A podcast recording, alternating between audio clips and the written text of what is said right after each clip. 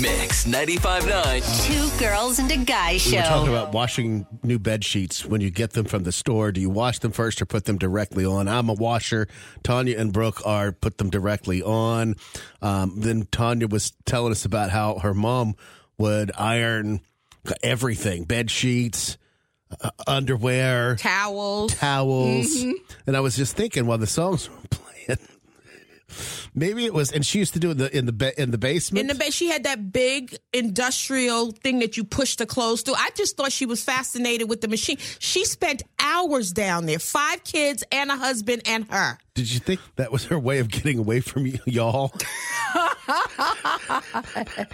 You, you know what? You say that, Like and she it's, did, she didn't really care about ironing her husband's underwear. you know what? she just wanted an activity to keep busy, to keep you guys away. Now I will tell you now because I can I can visualize her being down there right now. She always had her Walkman on, and she never turned the machine to where when we would come down the steps we would be able to see her.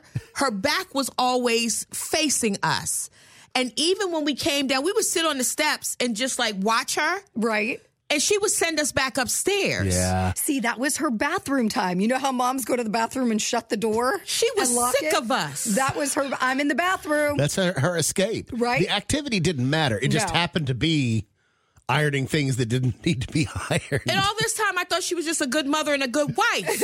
I'm, t- I'm like, this woman, hours. And people would call, and she didn't want to take phone calls, nothing. It was her quiet time.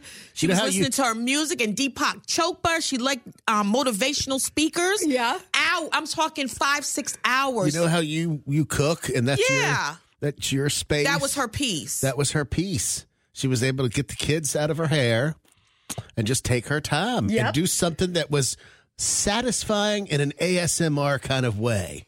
It it is, absolutely. And on top of it, there was a result. So it's not like she couldn't say she wasn't doing something. Right. All of your things were ironed, they were pressed. Perfectly. And it, was, a good, good excuse to get out of doing things. Yeah. Joe, you know, her, her husband, your dad, I- Yeah. I, can't help them do their homework tonight. Can't. I've got all this laundry to do You, downstairs. do you Right. want freshly pressed clothes Right. for tomorrow? Because I got to do Ex- this. Did Exactly. she have a cocktail with it? a glass she, of wine? She wasn't. She wasn't a drinker. Like her and my dad would only drink every now and again, and they would do that in the den.